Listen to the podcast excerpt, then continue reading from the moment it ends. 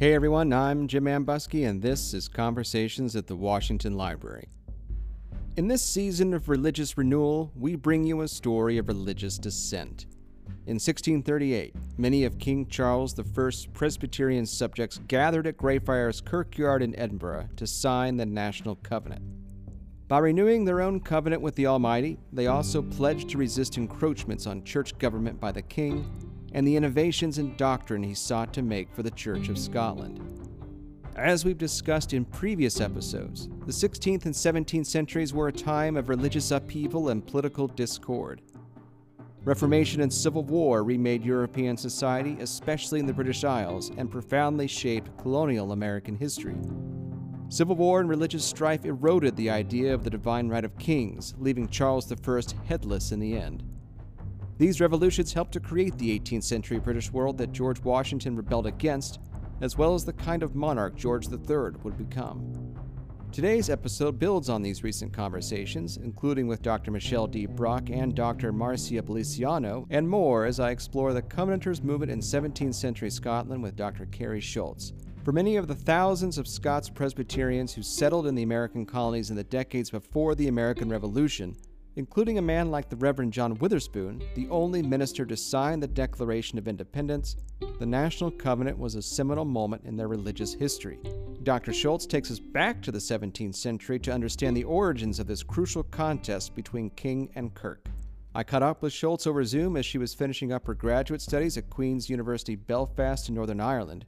She is now a postdoctoral fellow at the British School in Rome and host of the podcast Research in Scottish History, where Schultz and her guests break down exciting new work on a range of topics, from Scots in the Caribbean and the slave trade to the material culture of the hit series Outlander. Do be sure to check it out. Now, before we get started, the team at Conversations and I just want to say thanks to all of you for your support this year.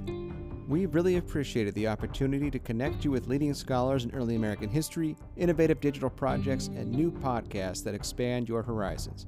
We look forward to bringing you that and more in the new year.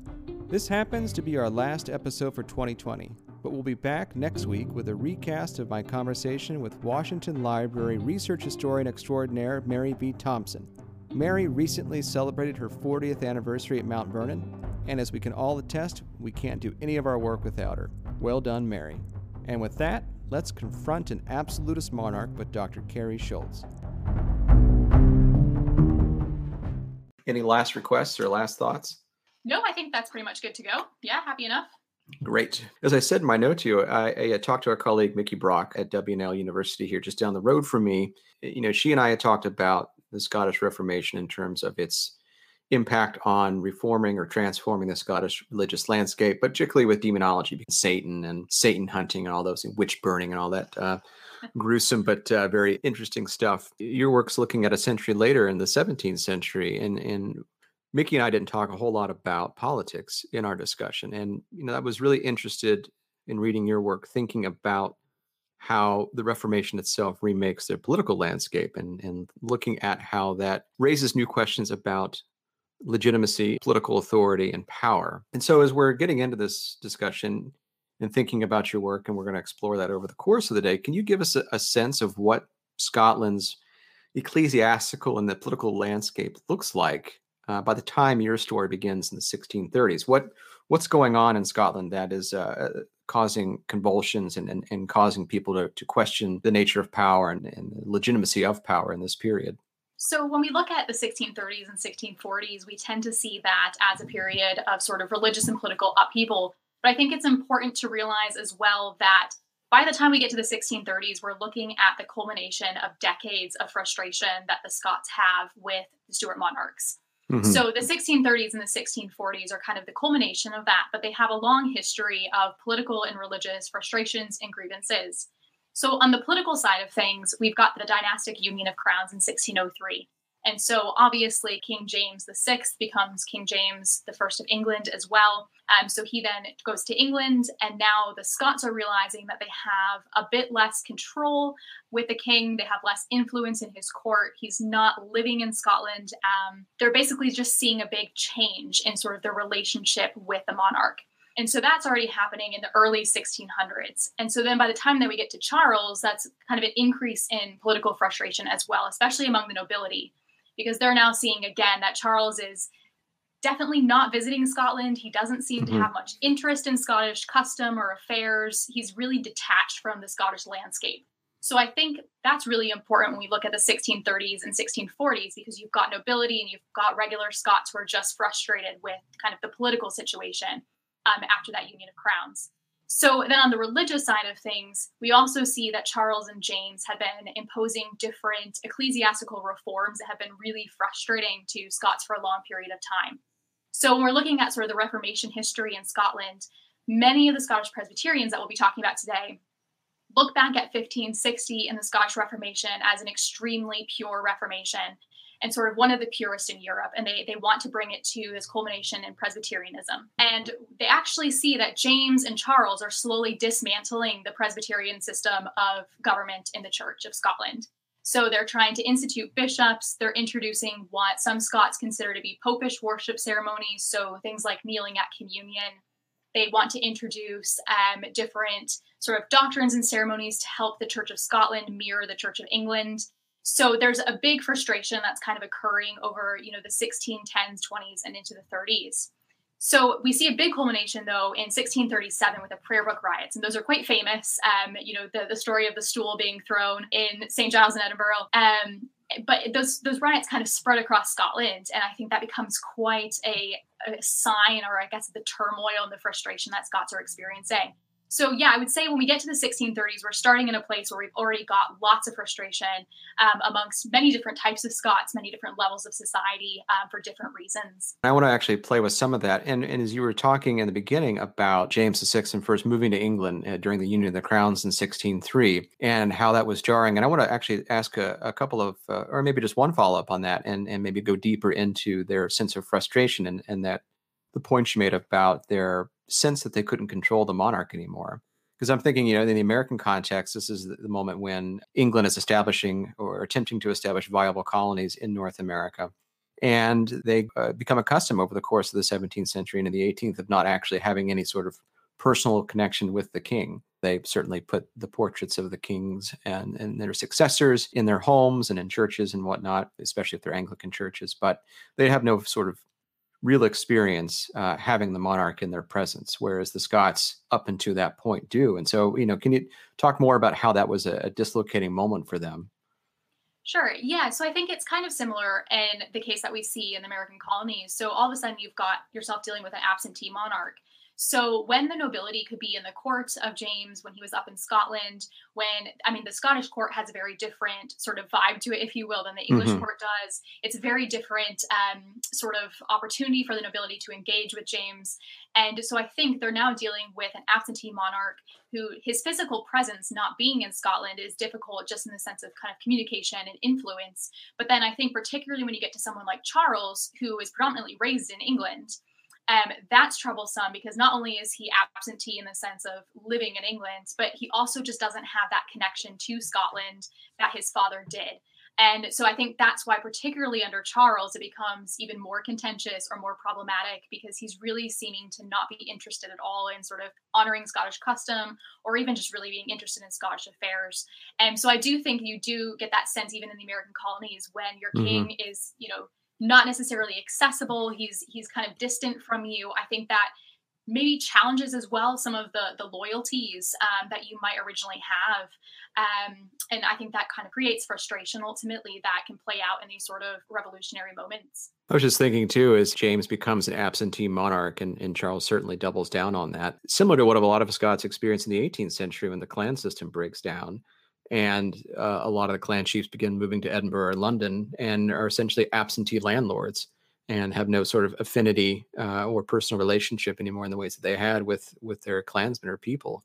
And it's funny that they experienced it. Not funny. I'm sure it was not funny for them. But you know, they experienced that on a on a uh, national level in the 17th century, and then on a more personal level in the 18th century. Uh, they just just can't catch a break.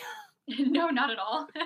As part of your work, you're looking at these people called the Covenanters. They are a people who are not particularly pleased with um, some of the things that Charles I is doing in the 17th century. Can you tell us who these folks are and what they do in Edinburgh they when they signed this national covenant at Greyfriars Kirk? So that's a that's quite a tricky question because I think scholarship is now showing that what it means to be a covenanter can vary quite a lot. Mm-hmm. So just to start very basically and very broadly, the covenanters are usually seen as a group of Scottish Presbyterians who really oppose the ecclesiastical reforms that Charles was instituting. So that's kind of the broadest sense of who a covenanter was. And so, in terms of signing of the National Covenant itself, so that takes place on uh, February 28, 1638, in Edinburgh. So, that document really is a way of them protesting publicly the reforms that Charles is trying to introduce. So, the whole document is basically filled with vitriolic language against popery, against idolatry, false religion, they're really keen to show that they're upholding, you know, the, the true religion, although it's quite vague in what they mean by that. Um, mm-hmm. So they don't necessarily stipulate Presbyterianism. They don't really talk about episcopacy, any of those kind of contentious points. And but they do really want to defend this true religion against what they see Charles to be innovating on. So that's kind of what the covenant itself is, and it contains large sections as well of reference to parliamentary acts and sort of legislation that was establishing the true religion in Scotland. So they really want to show that they're kind of renewing a confession of faith, that they're mm-hmm. returning to the way that the Scottish church was before Charles is innovating. So I think in terms of the covenant itself and what people are subscribing, that's kind of what they're subscribing to is this upholding of the true religion and sort of I guess resisting those those ecclesiastical reforms. But in terms of what the covenant actually meant to people and what it meant to be a covenanter, that's quite varied. So the work by Mickey Brock actually is fantastic. She's now showing how that meaning of a covenanter changes in different regions or localities. There's been great work. There's a, recent edited collection by Chris Langley that was published on the National Covenant in Scotland. Um, and that's really useful because it does show variations again in the reasons why people subscribe to the covenant um, and, you know, what it means for different people. So if we look at the covenanting leadership, so the people who kind of author the document, or those who go around getting people to subscribe it, or those who defend it in kind of written works, they tend to be the people who really promote Presbyterianism and are very hardline Presbyterians. So people like um, Archibald Johnston of Wariston, Samuel Rutherford, George Gillespie, those types of people, they definitely have that sort of religious perspective. But you do get people signing for pragmatic reasons. So the nobility, for example, might sign for pragmatic reasons um, simply because they're frustrated with the king. You get people who sign under duress. Some people originally oppose it and then they change their mind and decide that they're going to sign it anyway. So mm-hmm. there's not really one definition. And I think Laura Stewart's book, actually, Rethinking the Scottish Revolution, um, from 2016 is really good in showing how the vagueness of that document actually creates an opportunity for state building for the covenanted state. So, because it's intentionally vague and it kind of just allows um, people to interpret what they will out of the true religion, you get underrepresented groups like women or people who maybe weren't university educated. Um, now participating by signing and sort of becoming interested in politics and sort of the negotiation of the covenanted state.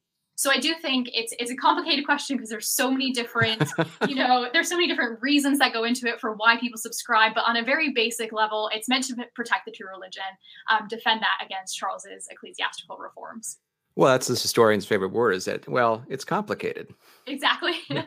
well, I want to actually ask you a little bit more about the true religion because uh, one, of the things that struck me at the beginning of our conversation is when is when you you said that the Scots really see the Reformation as as purifying the religion in ways that uh, perhaps others had not. And we know we know there's a Reformation in England. You know the the Puritans carry Protestantism to uh, New England in an attempt to perfect it there.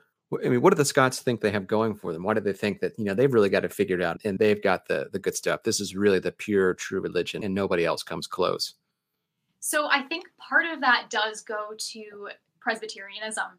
So I think particularly in comparison to England, that's really important. So a lot of the leading Covenanters would look at scripture and say that it actually mandates Presbyterianism and no other form of church government. Mm-hmm. So for them, having a Presbyterian national church is actually one of the purest reformations because it's the closest aligned with what scripture requires and demands.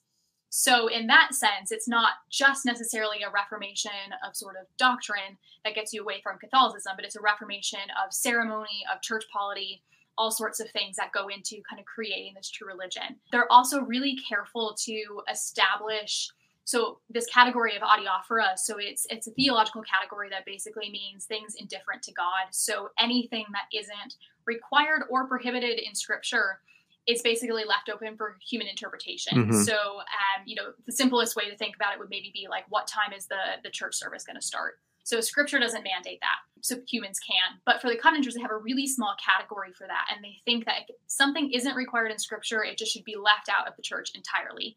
So they're very uh-huh. careful to get rid of a lot of extraneous ceremonies. They're trying to strip away idolatry and sort of popish, you know, ceremonies, um, and really just make this the the most reformed, pure church they can. So I think, yeah, that goes into a little bit about ceremony and doctrine, but I think also just the very nature of Presbyterianism. They think that's kind of the, the pinnacle of church government. And can you talk a little bit about church government? Some folks out there might not be familiar with Presbyterianism or church government. Um, you know, I was raised Catholic, so I'm you know I'm used to hierarchy and and top down administration.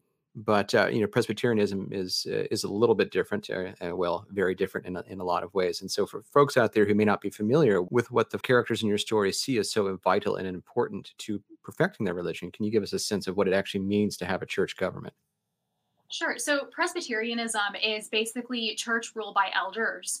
So what that means is elders are elected and then approved by the congregation, um, and then elders then kind of rule the church. So it's a very um, congregational base. It's, it's different from what you'd see like congregationalism in mm-hmm. the colonies. It's not the whole church body sort of participates in governance. Um, it's very much a form of eldership. But where that differs from at least the Church of England is it's very different from episcopacy. So the institution of bishops.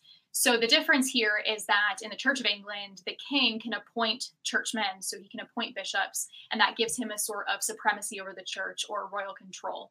Presbyterian, by contrast, um, is very much from the church itself. So there's no need for royal oversight. There's no need for like a top-down approach, um, and that's I think mm-hmm. one of the reasons why it's seen as so subversive in the period as well, because it basically the Presbyterian government, church government, can function on its own apart from the king, um, in a way that episcopacy cannot. And so I think the king, you know Charles or James, they both see this as really threatening to their to their ultimate kind of civil and ecclesiastical power. So there is a democratic element here. And I was going to ask as a follow up, how does the king see this? Or, you know, how do the royalists see the proper relationship between the Scottish church and the monarchical state in this period? So it sounds like they're not too enthused about uh, these developments.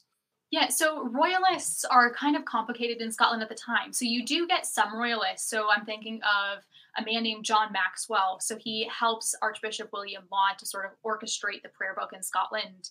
So he would be a big supporter of episcopacy as a divine kind of institution. Mm-hmm. So he would say that scripture, unlike the Covenanters who are saying that scripture requires Presbyterianism, he's looking at it and saying, well, actually, it requires bishops in the church. So he's looking at scripture and saying it's kind of Iure Divino, so it's it's required in scripture. Um, you get other royalists who simply think episcopacy is handy or it's quite useful. They wouldn't necessarily say it's the only form of church government that's required in scripture, but it's probably the best one. So you get kind of different royalist perspectives on church government, but most of them do support episcopacy and kind of the, the king's power over the church. So if we're looking at the relationship between how royalists are looking at the king and the church, what we see in contrast to the Covenanters is that they're very willing to give him the authority as the head of the church. Mm-hmm. And they're willing to give him authority not only to sort of enforce the true religion in the community, but also to participate in the creation of doctrines and ceremonies within the church. And that's a huge hinge point, I think, between Covenanters and Royalists when they're looking at what the king's authority over the church is. So that's a big that's a big point there. Um, whether it's inside the church or whether it's external to the church. So royalists would say, well, the king's the head of the church. He's he's technically like the nurse father of the church. So he can change the ceremonies as long as they're not contrary to scripture. He can reform however he wants. He can institute bishops. That's all fine. By contrast, the Covenanters are saying, well, actually, his authority is only outside the church. He can only defend the true religion by, you know, punishing heresy or blasphemy in the civil state, but he mm-hmm. can't actually interfere in reforming it. Um, and I think that's a big distinction um, that the Covenanters are really trying to make sure that Christ is the only head of the church um, and they only follow Christ's law, not the king's law. So I do think that's a, a, big kind of contentious point is sort of where does the king's authority fall? And I think the royalists are far happier to give the king more authority over the church, especially because if we go back to that category of adiaphora, the royalists tend to think that's a larger category. So if something's not required or prohibited in scripture, then why can't the king sort of declare it or dictate it or whatever? So I think they're more willing to give him leniency and sort of um, mm-hmm. um, say, you know, perform however he wants. Whereas I think the covenants are very strict in what he can and cannot do. Well, that makes sense. Yeah, if scripture doesn't say it, it doesn't necessarily prohibit it. So why not? Exactly. Kind of a free for all, really. exactly. exactly where are they sourcing their ideas from? Uh, you know, a lot of your work and much of your work is as an intellectual historian, and so you're studying the history of ideas and how that how that motivates actions and, and shapes people's worldview. Uh, what are they reading? Who are they thinking about? How are they mustering various kinds of tracts or treatises in support or in defense of their respective positions? Yeah, so that's an interesting question when I guess you break it down into the, the types of arguments that they're making, whether they're religious arguments or political ones. Mm, so mm-hmm. I think because they're they're intrinsically connected, so I, I, hate to even divide them, but I think it's useful to think about it that way. And so you you are going to separate church and state then? Yeah, just yes, unfortunately, um, just for for clarity of conversation. Um, so I think in the political sense, the Covenanters. We'll start with the Covenanters first, and then kind of move to where the Royalists are drawing sure. from. So the Covenanters in the political sense are mining kind of a reform tradition of work. So often on resistance theory. So you've got kind of the standard tracts that are being read. So I'm thinking of, you know, the French Huguenot uh, writing the Vindiciae contra Tyrannos. So that's a big work um, from the 1570s, and that's being read quite widely in Scotland by leading Covenanters, and that just mm-hmm. that basically legitimizes resistance by inferior magistrates. So the Covenanters are reading a lot of reformed works um, on those certain subjects on resistance and kind of just looking at sort of i guess precedent for their confessional tradition um, and, and looking at sort of calvinist theories of resistance. So in terms of the religious side of things, they're very much still reading and engaging with Reformed authors, so Reformed theologians, as they're looking at these ideas about church government and sort of ceremony and doctrine. So that's that's completely expected. And I think one of the mm-hmm. unexpected mm-hmm. elements of the Covenanters is that in their political thought, they're actually engaging as well with the Catholic scholastics, and they're using them quite favorably. And so it's funny when I bring that up. So if I tell people who are you know historical theologians or church historians they often push back and they're often quite surprised by that and they think that mm-hmm. i mean they're using catholic scholastics as an insult to other people you know by saying oh you're acting like you know a papist or you're acting jesuitically um, and so they're really surprised that there's that sort of cross confessional element and when I tell historians of political thought, they're hardly surprised at all. And they're like, well, of course they're using um, Catholic authors, you know, so it, it's kind of an interesting conversation depending on who you talk to. So one of the things that I explored quite a bit is how these Reformed Scots are using Catholic scholastic political theory. By that, I mean there's a large body of political thought that's coming out, particularly amongst the Jesuits, but in the School of Salamanca in Spain um, is mm. kind of a hot spot for these these political treatises um, that deal a lot with legal categories. They deal a lot with ideas about origins of government, those sorts of questions. Mm-hmm. And so the Covenanters are using quite a lot of that. So, for example, Samuel Rutherford, when he first opens Lex Rex, which is sort of seen as the pinnacle of, of political writing in, in Covenanted Scotland, when he first opens that, he has um, two questions about the origins of government, and he cites 10 people. Nine of them are Catholic scholastics, one is Aristotle. So he's really putting himself in that tradition and when he's talking about politics. And I think the reason he's doing that is that Catholic scholastics are very willing to show the natural origins of government. So they want to say that government is created because human beings are social creatures. We want mm-hmm. to create communities. It's not necessarily because we're all sinful and evil, and so therefore we need government to kind of control us, but it's because we want to flourish in a human community. And so mm-hmm. I think Rutherford really wants to bring that into the conversation, partially because Catholic scholastics in general also support the idea that human beings elect their authorities. And so it's not like God appoints a king over you and you can never resist the king. Instead, God sort of gives people the power to mediate that so they can actually actually elect an official over them, um, always a monarch, because the Catholics do do believe in kind of a hierarchical nature. So I think that's really useful for what Rutherford's trying to do with government as well. And so I, I think that kind of cross confessional context is really interesting, especially because I think Catholic scholastics can play a huge kind of role as authorities in this conversation, primarily because they're interested in very different questions. So the Catholic scholastics in this period aren't thinking about self defense and resistance like Reformed communities are. They're more thinking about imperial expansion, um, kind of how do you legitimize government over non Christian peoples and non Christian nations. So they're very interested in those questions, and that leads them to develop a lot of ideas on government and legitimate rule. Um, also, they have no vested interest in a Protestant conflict. So I think that's really helpful. So if someone like Samuel Rutherford is trying to defend his political position, mm-hmm. it's a lot easier for him to turn to Catholics and say, well, they don't actually have any vested interest in this conversation so i can use them as support without having any sort of baggage or you know you saying of course you would use that person they support you so i think it's it's really useful for him to do that and so there is kind of that cross confessional element in who the covenanters are using and the same actually goes for the royalists um, so the royalists are using a different side of the catholic conversation so it's important to realize as well that Catholic political thought isn't this kind of homogenous body. There's a lot of opinions that go into it. And so royalists are using a very different side of Catholic scholastic thought. So they're actually relying on the absolute sovereigntists. So I'm thinking of people like Jean Bodin or William Barclay or Adam Blackwood. Mm-hmm. So they're really relying on sort of this legal tradition, which says that the king is the author of all law. And because he's the author of all law, he can never be held accountable to it. He can never be held accountable by inferior magistrates or ecclesiastical authorities, etc. So I think the royalists are really keen to use that sort of tradition and say, well, actually, you know, because he's the author and he's the absolute sovereign, he can never be resisted. So I do think you get this interesting dynamic of who they're relying on, not only kind of in the confessional tradition as you might expect, but then also outside of that to to different bodies of thought, you know, outside the the Reformed tradition. We could have an entire podcast actually on that subject. Uh, I know. I have about fifteen follow up questions, um, but I, I, think I'll just ask a couple. And and one is, uh, you know, I think I think you're right. I think a lot of people would be surprised that these individuals will be drawing on Catholic thought and, and Catholic intellectual thought to justify their positions. Because you you know you think you hear Reformation, it's like well they broke from Rome and they don't want anything to do with that stuff anymore. So um, right. you know you would you would think automatically that um, they're reading this stuff just so they can argue against it, but they're but they're using it. And so to what extent are they aware? Are both sides aware that they are drawing on Catholic intellectual thought and Catholic scholarship to justify what they're doing, to argue against each other? Do they do they see any any contradiction in doing so? Uh, does it strike them as strange, or do they just find it as a useful tool to advance their respective claims? So again, that's that's quite complicated. I mean, both sides are doing it, you know. So you've got the royalists and you've got the covenanters, and they're all sort of equally yeah. using a Catholic political thought. So in a certain sense, they can't really criticize it because they're each doing it in different ways.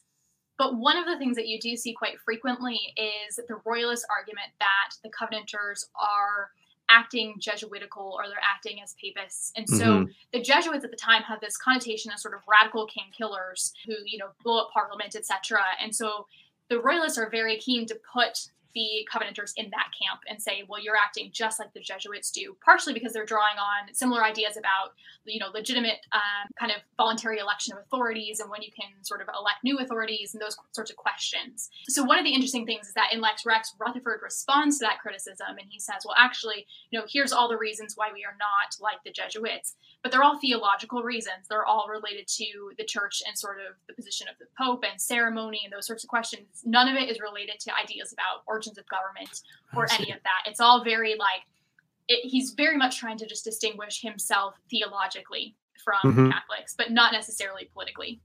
So you definitely do get a sense in which they are kind of accusing each other of aligning themselves with this sort of Catholic tradition. More often, you see that waged against the Covenanters rather than vice versa. Um, but you also see defenses against it. One of the most interesting kind of intellectual aspects of this that I have found is that one of the main royalist arguments is that the Covenanters are actually putting the presbytery in the place of the Pope. So the presbytery is one of the highest kind of bodies of, of Presbyterianism. And mm-hmm. so there's this big conversation around the papal deposing power. So essentially, that is the power of the Pope to look at a civil magistrate, excommunicate them from the church. And if they're excommunicated, then their legitimacy as a civil ruler can be challenged. So that power was really contested with amongst Catholics. You know, not everyone agreed on that anyway. But you get a lot of royalists in Scotland who are now saying, well, the Covenanters are trying to do the same thing because they're trying to use presbytery to excommunicate the king and therefore kind of absolve civil allegiance. And so you get this really interesting conversation there, I think, as well, where it's not necessarily about the authorities they're drawing on, but actually kind of the similarity in relationships between the church and the state that the royalists are trying to to engage the covenanters in. And how does this fit in with the larger, the emerging Enlightenment developing in Europe in the 17th and certainly by the 18th century? Because a lot of what I think what we're talking about here is social contract theory, and you know that's a topic that's picked up by writers such as Thomas Hobbes, Certainly, John Locke uh, picks this up late in the 17th century, and his ideas are very influential in the development of the American colonies and certainly the American Revolution. And John Locke is heavily involved with the, the settlement of the Carolinas. How do these religious ideas fit within that kind of uh, intellectual context and this wider conversation taking place across the board? So I think when we think of social contract, I hesitate to use that term a little bit just in reference mm-hmm. to the Covenanters, um, obviously because it's a term that is associated, as you mentioned, with the Enlightenment quite a bit later. So I've seen arguments that people like Rutherford are actually prototypes for Locke uh, for social contract oh. theory. Um, you get a lot of kind of conversations going around about the emergence of human rights and where the Covenanters sort of fall into that. I personally think this is a bit different from social contract in the mm-hmm. sense that it's very duty based and there's always the element of the covenant with God. And I think that's missing a bit from social contract theory. So the idea, I think the fundamental idea that the people have some sort of, you know, relationship, some sort of contract with their ruler is is still the same. Yeah. Um, and I think when that contract breaks down is when you can legitimize resistance. And I think that that's quite common across the two. And but I would say where it's a bit different for the Covenanters is that all of this is bound up in the idea of the duty to God. And mm-hmm. it's a mm-hmm. threefold covenant between king, God, and subjects. And so for them, you know, when you voluntarily elect your your authority, that person has been sort of confirmed by God. You've chosen them, but it's been confirmed by God. And then at the coronation and through the coronation oath, that king then agrees to rule for his people's, you know, safety and health and good and all of that. But he also agrees to defend the true religion. He agrees to protect the true religion. And so that's really, really important because then when we come to resistance theory amongst the Covenanters, they're saying, well, King Charles clearly is not defending the religion. He's actually attacking it. Um, he's trying to corrupt it. He's trying to bring it back to Catholicism. So for them, that is that's very much the reason why I think they can they can become so religiously militant is because they're now looking at this and saying, well, that duty to protect the true religion has mm-hmm. devolved now to inferior magistrates, has devolved to us. Um, there's a really interesting manuscript actually from the National Library of Scotland. So I'm working on a big transcription of it for a collection from the Scottish History Society. It's a really fascinating manuscript. Um, in which the author, unfortunately, it's anonymous. I think I know who it is, but I don't want to say yet. Um, so the manuscript is anonymous. It's written in 1638 or 1639, kind of based on the context of it. And the author of the manuscript takes large sections of the Vindiciae. So it's it's an originally mm-hmm. a Latin treatise, and he's actually translating it into English. And he's basically I don't want to say plagiarizing because it's not the same thing, but he basically doesn't reference it at all. He just kind of creates large sections of English translation out of it. But one of the interesting things he does is the Vindiciae is very rights based, and it's very kind of caught up in rights to self-defense, etc. But he actually merges that with the idea that God requires his, you know, followers essentially to resist idolatry. So if the king is mm-hmm. engaging mm-hmm. in idolatry, if they don't actively militantly resist that, then they're they're capable or they're, you know, culpable of the same sin. So no longer, I mean, that kind of goes against the royalist argument where they're saying, well, just bear the burden. You know, if if the king is engaging in sinful t- tyrannical behavior, you know, just just bear it. Um, don't engage in the sin yourself, but just sort of submit to it and then just bear the punishment. What this treatise actually says is if you do that, if you submit to this, even if you don't partake in it yourself, but by not actively resisting, you're actually engaging in sin. So I think that's really interesting because it's a very, very motivational call to kind of active armed resistance, mm-hmm. saying that you know if we don't resist the idolatry that Charles is instituting, well then we're cap- you know we're basically just engaging in the same sin yeah, it's very, very interesting um, dynamic that we've got going on there. And I would say, just to bring this all back, I would sure. say that that covenantal obligation, that duty to God, that duty to the true religion is really foundational here. And I think that disappears a bit when we get to social contract theory. So obviously the same sort of consent of the governed and you know the, the conditions of rule is the same. But mm-hmm. I do think there's such an emphasis on duty that allows the Covenanters to be so religiously militant that we, we see disappearing later on. Uh, resistance to tyrants is obedience to God, then, in, yes. in many ways. Speaking of tyrants or non tyrants, depending on your perspective, I did want to talk about Charles I a little bit because we mentioned him a little bit earlier in our conversation. And, and most folks who listen to this show will probably be familiar with Charles I uh, in the context of the English Civil Wars, of course, his execution. He's a main antagonist, uh, and, and his partner William Laud, or the Archbishop of Canterbury, he's the main antagonist who are driving you know, a lot of colonists to settle New England to try to escape what they see as a resurgence of ideology and, and, and popism and whatnot. Folks may also know that uh, during the English Civil Wars, the colonial governors have to decide are they going to side with Parliament or are they going to side with the king? And it puts him in a very awkward position. But they, I doubt they know a whole lot about the relationship that Charles has with the Scottish Church, and it does sound like it wasn't a great one. Uh, and so, can you uh, can you give us a sense of of what his attitude towards the church was and what he thought he ought to be doing. Uh, I think we have a clue already of uh, what the Covenant folks are going to think about this and about his attempted impositions. But um, what's his perspective? As you said, he he's born in Scotland, right? If I remember rightly. Yeah. He is a Scot in a sense, but he's much more of an Englishman by this point, and he has no real connection with Scotland, not in the ways that James the Sixth and First did. What's he thinking about all this? This covenant that emerges and this uh, almost um, act of defiance, as uh, he might interpret it. Right. So, one of the things that complicates this is that Charles has so much experience with the Church of England, where he mm-hmm. is the mm-hmm. head of the Church of England, and that's perfectly acceptable. So, when he looks at the Scottish Church, he then wants to be the head of the Church of Scotland in the same way that he's the head of the Church of England. So he wants sort of that same royal supremacy over the national church in Scotland. But of course, he's dealing with the complication that Presbyterians don't want to have a, you know, that the king essentially is the head of the church. So that was something that his father struggled with as well. So James in, you know, the late 1590s, early 1600s is writing quite prolifically about the incompatibility of absolute monarchy and Presbyterianism. He sees that as a real threat to his his political power and his power over the church. And so I think that's kind of the same thing that Charles is saying. And he really wants to have the same authority that he has in England. Um, but he's kind of coming up against, obviously, a former church government that doesn't naturally lend itself to that. Mm-hmm. One of the other things that he wants is to bring the Church of Scotland into closer alignment with the Church of England. And that's where all of his really contentious ecclesiastical reforms come into play because obviously he's really interested in creating a book of common prayer that's similar to the English prayer book. He wants to create similar systems of doctrine and governance in both churches. Um, and he's using Archbishop William Laud to help him do that. So I think in a lot of ways, he's really just looking to bring those two churches into a closer relationship. But Scots are very much resisting that because they have their own kind of interpretation of what true religion is and sort of the, the correct form of church government. So I would say that's probably his main approach to the Church of Scotland. And one of the things that becomes, I think, so contentious is that he's willing to use his royal prerogative to mm. sort of bust through the Book of Common Prayer. He's he's willing to use that and sort of in some ways disregard you know the the complaints of ministers the protests. Um, you know by the time they write the national covenant they're very a lot of the covenanters are very clear that they've they've tried to supplicate the king. They've gone through the king's commissioner. They've tried multiple avenues and this is kind of the, the last resort.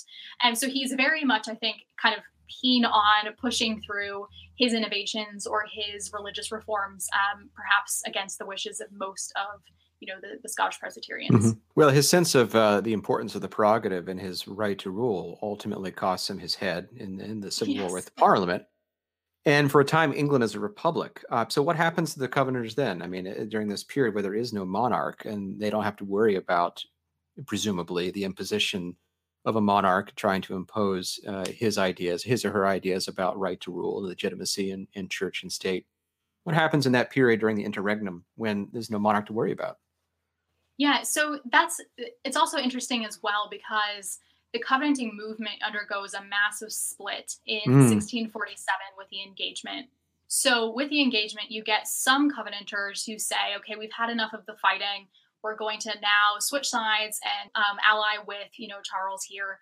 And eventually they're defeated. And so you get the anti engagers. So you get now kind of the more radical covenanters. So people like Wariston or Rutherford, where they when after the engagement kind of ends and the Covenanters and the king are defeated, now you get this radical kind of Kirk party, and they sort of purge Parliament and the General Assembly of people who were engagers before. So they're very keen on sort of radicalizing or kind of keeping this this staunchly Presbyterian party. But then, obviously, with the execution of the king, no one really supports that, and so then you get the Scots who all of a sudden are saying, "Well, look at sort of the radical implications of perhaps what we've been saying all along well we don't support you know we never supported mm-hmm. killing the king. We just sort of wanted to challenge him. So then you get again this kind of radical shift back where most of the covenanters don't support that. And so then obviously you get scotland coronating charles ii and you know supporting him uh, kind of in exchange for his agreement to to institute Presbyterianism. So it, it's a contentious. They don't love him, you know, but they find him politically useful. Kind of at that stage, we already see a fracturing of the Covenanting movement. And so I think then when we get into the Cromwellian period, most of the Covenanters sort of just return to I would say kind of just return to their their normal lives in a way. Um, so some of them go back if they were regents or professors in universities, they go back to teaching. Someone like Robert Baillie, who he was really against, he was I guess more in favor of the engagement. So he was he was kind of more moderate than a lot of the radical Kirk Party members. So he sort of disappears under the surface a little bit. So you get a lot of the Covenanters who in the kind of interregnum period, either they kind of ally with Cromwell and they sort of help Cromwell, or they just kind of go back to their normal lives. So unfortunately, my work kind of stops in 1651. So it mm-hmm. stops mm-hmm. with the Cromwellian invasion. So I, I wouldn't know too much really about sort of that interregnum period and how everything goes through there. You know, obviously 1660 doesn't look great for the Covenanters who are living. Um, many of them meet very uh, untimely, uh, unkind demises. Um, but it is an interesting period nevertheless. Well, well, maybe maybe that can be the subject. You know, what happens uh, next? That can be the sequel uh, to your book. But actually, well, speaking of uh, deposed kings and kings over the water uh, in in the 18th century, there are the pretender kings hanging out in Rome. Your next project actually is going to take you to Rome, allegedly, uh, if uh, if things shake out, and hopefully they will during COVID. But you're already in Europe, so that actually makes things slightly easier for you than it is for those of us who are still in the States trying to get into Europe, uh, which is all the more difficult right now. But could you give us a, a, brief sense of, of what you'll be doing in Rome? Because it is connected uh, to your larger work. It is a, a project that looks at England and Scotland, but you have to go to Rome to do it. Yes. So it's kind of a vague project at the moment, but what I'm hoping to do um, it's based a bit on my my doctoral research that I've just talked about. Mm-hmm. So one of the things that really struck me when I was doing this research was the people who either studied abroad at various points and then came back to Scotland, or people who were exiled um, to different countries in continental Europe, people who fled because of persecution, all sorts of things. So I was really interested in okay, where do Scots go outside of Scotland in this period, and how does that potentially influence the ways they're thinking about the conflict back home? Mm-hmm. So I wanted to um, kind of expand that as well and look at England. So basically, what I'll be doing in Rome is looking at priests from England and Scotland who went to study in Rome at the um, Scots College and the English College. So those are two colleges that are still in Rome now, and they have archives in various forms. So the archives at the Venerable English College are great, um, and they're they're just now kind of getting open to the public and quite widespread.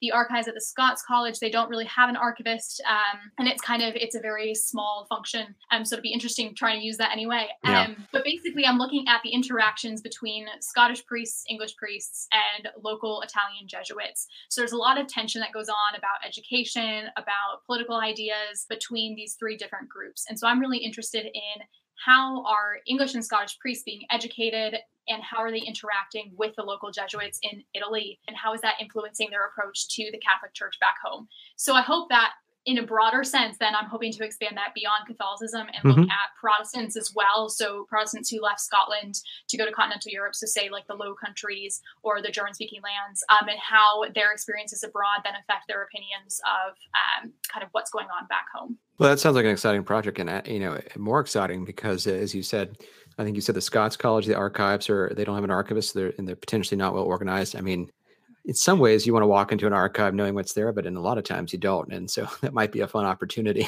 I think so. I mean, I think I know. Um, I know there's basically one box, and I know how many documents it contains, and I know the time frame. And that's about it. So yeah. um, it, it, could be a complete treasure trove, or it could be totally not what I expect. So I'm gonna have to see how that goes. But fingers crossed. my fingers crossed. I hope it's the former. And uh, as if, uh, if, as if you weren't doing enough work right now, you've also started a podcast, which I, w- I wanted to talk about just briefly as it closed here. Can you tell us about your podcast? Sure. So I did just start a new podcast. It's called Research in Scottish History. So I am one of the members of the the kind of Council for the Scottish History Network. And so one of the things that we do is put together a weekly digest when things are actually happening and not, you know, lockdown. So we would put together that digest every week. And so one of the things that we always talked about was that there's not a lot of conversation between historians of Scotland, but who mm-hmm. look at different time periods or perhaps different approaches. So often we go to conferences, that sort of thing, we stick to our same time period or we stick to, you know, the type of approach we have. So I would go to a lot of intellectual history conferences, but, you know, maybe miss some of the other work that's being done. So, one of the things I wanted to do was look at this widespread interest in Scottish history because there's so many people who are really interested, not even just inside academia, but also with a lot of public history and museums. There's always great kind of events and, and talks going on for public audiences. And so I thought a podcast would be a really great way to just bring all areas of Scottish history to a more accessible format. And I also thought, you know, while we're all locked down and we really can't go and, and share our research, it might be nice just kind of start that conversation. And so that was kind of the thinking behind it was just to bring a lot of that research out to people who are just really interested in Scottish history, mm-hmm. who maybe don't study the same period or the same perspective, um, but just really want to learn more about all the research that's being done. Well, that's fantastic, and you know, I, I, I guess I wouldn't call myself a historian of Scotland properly because I come at it by way of the American Revolution. But I, you know, having been in the circle for a while, I mean, I, I think, you know, I totally agree with your observation that we we tend to stick to our own silos and have no sense of what other colleagues are doing, and it's not that way here in the United States. I mean, in, in the states, in our early American professional organizations, you know, we we all kind of cross pollinate, uh, I think, in a lot of ways. But it it, it strikes me uh, that in Scotland and in, I think actually largely in Britain as well, it's not that way. It's sort of here's what I'm doing. You know, terrific that you're doing this, but I'm going to be in Hall H if you're going to be in Hall C, and maybe we'll have a coffee later. So I think this is a, a fantastic format. And uh, I've already actually learned a bunch. Of, you had Mike Lee on talking about the Caribbean, and that's a hot topic right now. And so I think, uh, yes. uh, you know, I learned I've been learning more about that because some of the, the figures in my work ended up in Jamaica. Although I don't cover the Caribbean, uh, really, I, I sort of stick to the mainland. So I've been uh, already learning uh, from his work and, and learning from the podcast in general. So thanks for doing it, and good luck. And and where can folks find it? So it's available on all kind of major podcasting platforms. You can find it on Apple Podcasts or Google Podcasts or wherever you really listen to it. And I also have a Twitter page up and going for it. Mm-hmm. Um, so you can get in contact that way. If you have Twitter, um, you can find either me personally or the podcast page. I'm always happy to hear from people, you know, suggestions, engagement. And what's your podcast handle on Twitter? research in Scotist. I'll have to. I'll, I'll, actually like. Uh, it might be easier for me to. Yeah we'll we'll we'll post yeah we'll post links yeah, to it on the, on the say, show notes it's actually page, yeah. weird um but yeah if you just like on twitter if you just look for you know research in scottish history that yeah. should that should pop up I, I think i didn't know that you could create your own twitter handle and so i just took the the one it gave me which was probably it, an accident there there is an art form to it and i i I don't think I realized that later, and now it's it's like I think I joined in 2007, and it's like at this point I'm not going to change it because that would just probably be disruptive. So but you know it is what it is and, and i'm glad that you're doing it and we'll certainly boost it uh, or you know link to it on the show notes so that people can find it and hopefully subscribe yeah please do. I mean we've got a great kind of lineup as well for the next couple of months so we've got kind of medieval history coming up um, mm-hmm. as well as art history um, and then sort of more cultural history as well. So there's going to be quite a lot. It covers all different time periods all different types of history so hopefully someone can find some interest in it uh, in all its various ways it, it is a, it's a monthly podcast right it is monthly, correct? yes. Very good. Um, that's a that's a good way to do it, I think. Yes. that was well, the goal. yeah. Well, Karie, thank you so very much. We appreciate you taking the time, especially uh, coming to us across uh, the water from Ireland. And best of luck with your research. Hopefully, you make it to Rome, and uh, and good luck with the podcast. We'll be listening. Thanks very much for having me.